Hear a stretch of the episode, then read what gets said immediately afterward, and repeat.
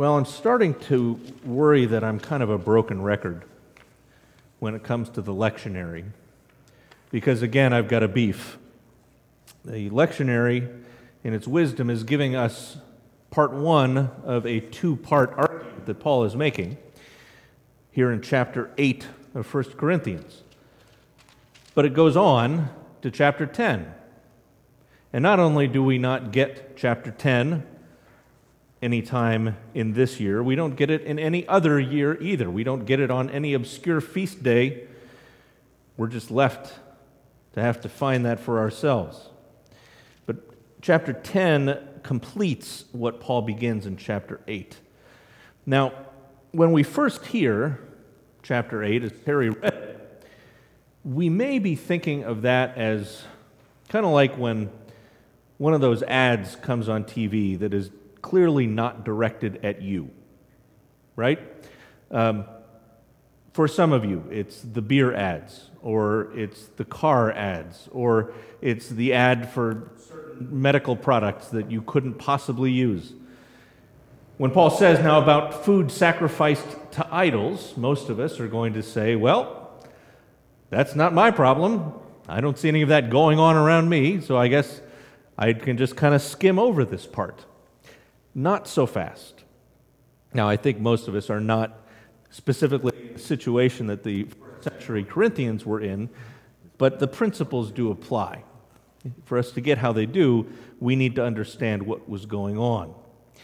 So, the way that food sacrificed to idols was an important issue for the church in the first century was that basically your local butcher shop was right next to the idol temple. Meat would be sacrificed in the course of these idolatrous practices, the practices of pagan worship. Some part of the meat would be consumed on the altar, some part would be taken by the priest, but most of it would be sold as a means of sustaining the temple. And so, if you were a good Jew, you would not be getting your meat that way. You, in fact, might not eat any meat that you didn't raise yourself. Because if the meat was sacrificed to an idol, and you, of course, are a good monotheist, and you know that there is only one God, and you don't want to have anything to do with any pagan practices, then you might well not use those butcher shops. At the same time, if you're a pagan, that's completely natural. That's the way you grew up, that's what you always did. This gets to be a problem when people who have come from both Jewish and pagan backgrounds are together in the church. And when they have learned and owned the very clear teaching that there is only one God, that an idol is nothing, and that people who are waving things around in the idol temples are not communicating with anybody. All they're doing is a bunch of weird mumbo jumbo. So, Paul says, we know in verse 4 that an idol is nothing at all in the world. No such thing. There's only one God. But here's the problem, Paul says in verse 7 not everybody knows this. Some of your neighbors don't know this. And if they see you acting in a way that doesn't fit what you claim to believe, at least in their eyes, well, that could be a problem. It also could be a problem for your brothers and sisters in the church. People that Paul speaks of as the weaker brothers and sisters. Maybe it's somebody who was Jewish and like some of my Jewish friends have a rule, they, they won't eat shellfish in the house. So you have the crab feast out on the back deck.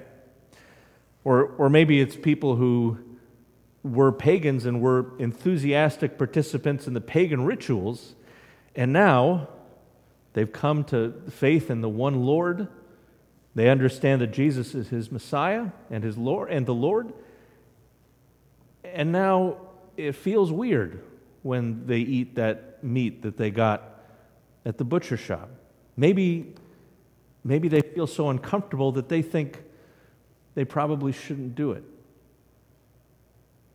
And yet, somebody next to them is chowing away.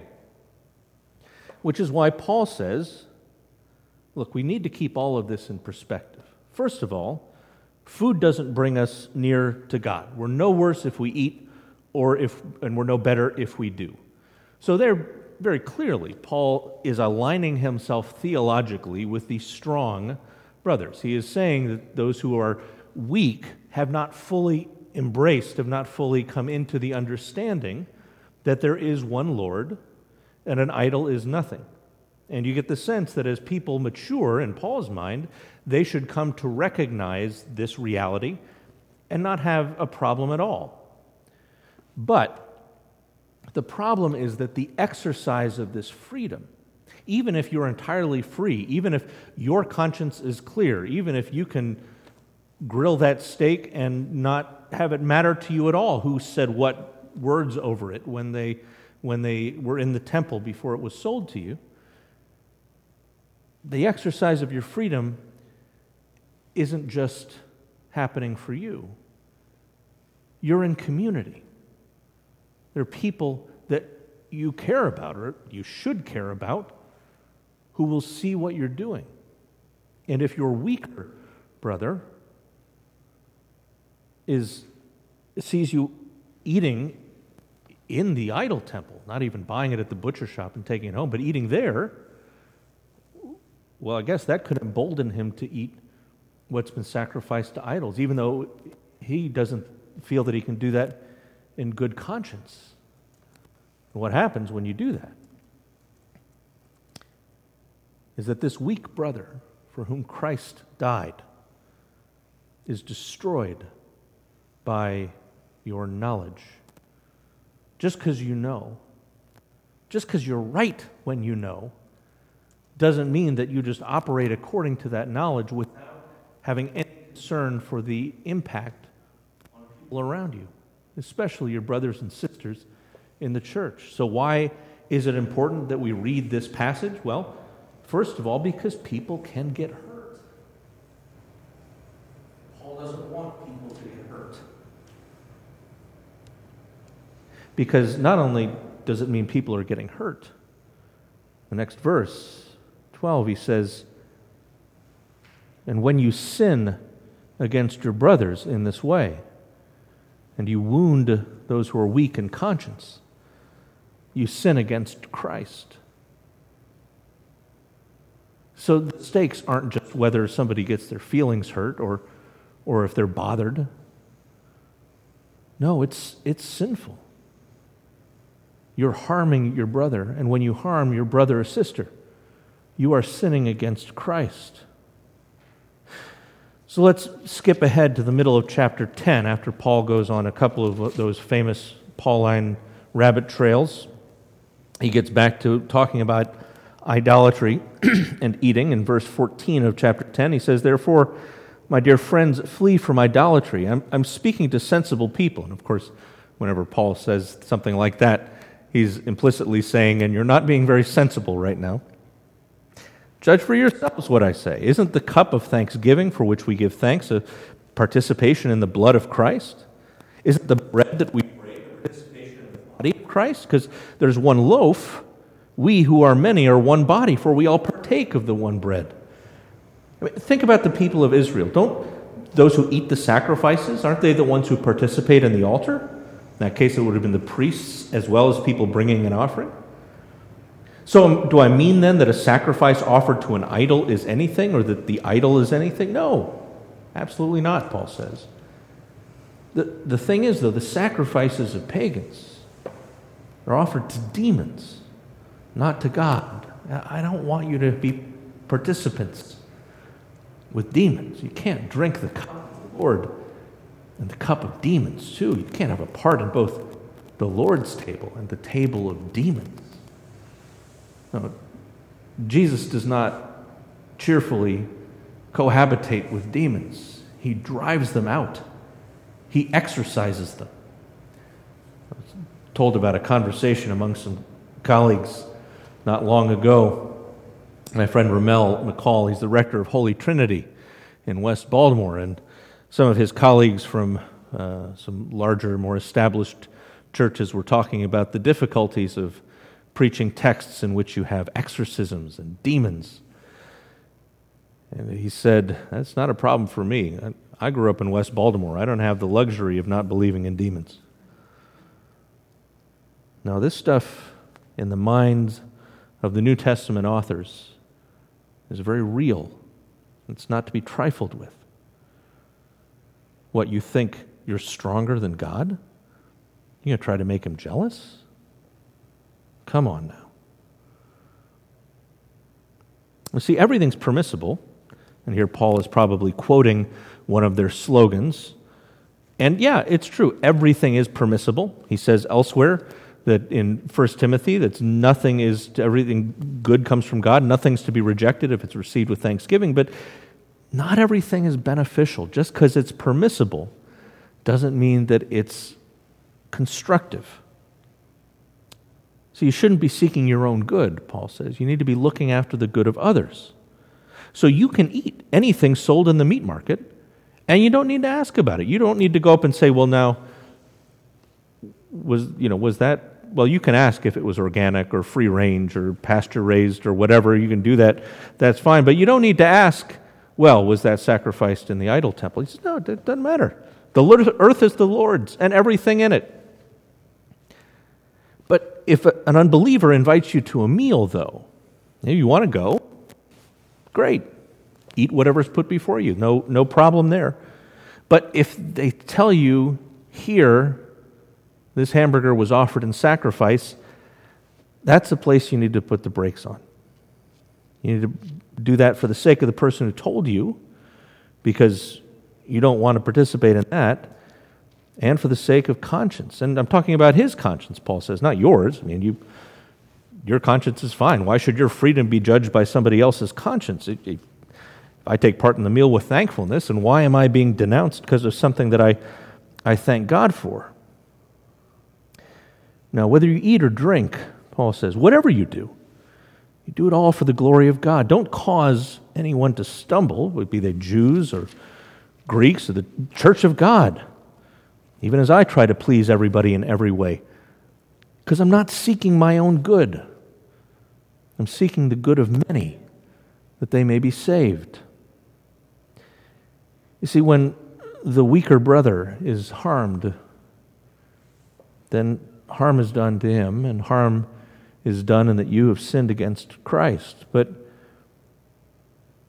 the body of Christ is also harmed.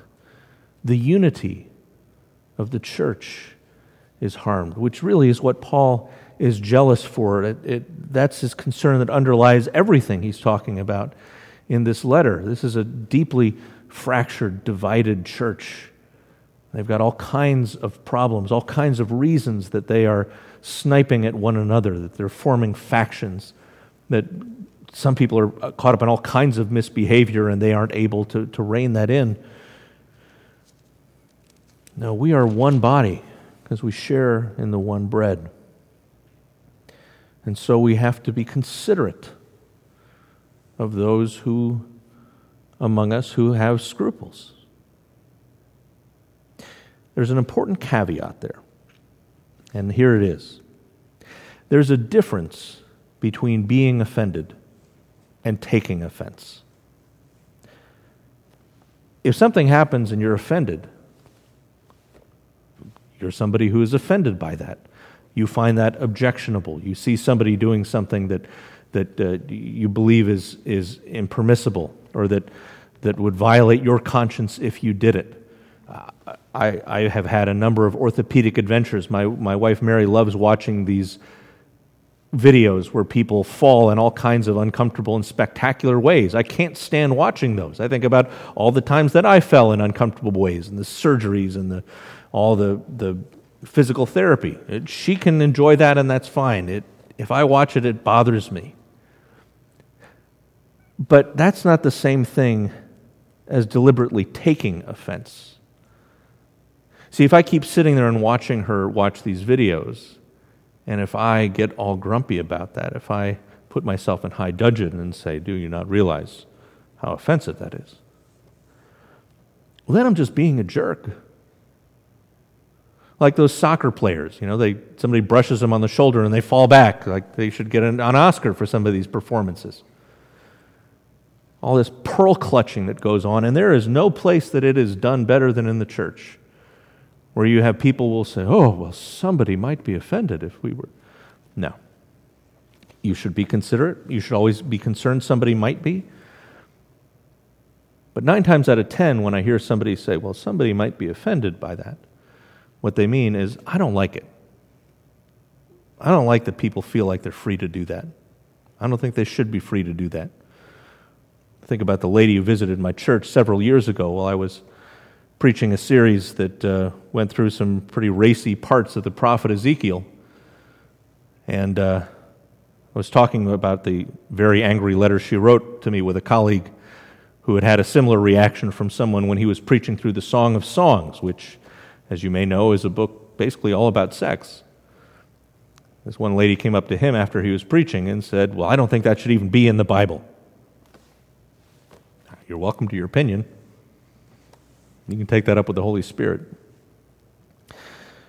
No, it's, it's not the same thing to be offended as it is to take offense.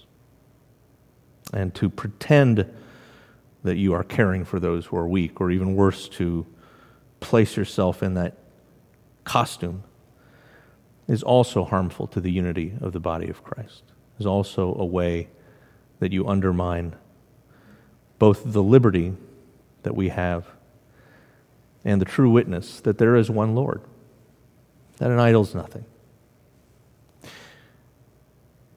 And so we do everything as Paul says everything to the glory of God, seeking not our own good, for, but the good of many, that they may be saved. Amen.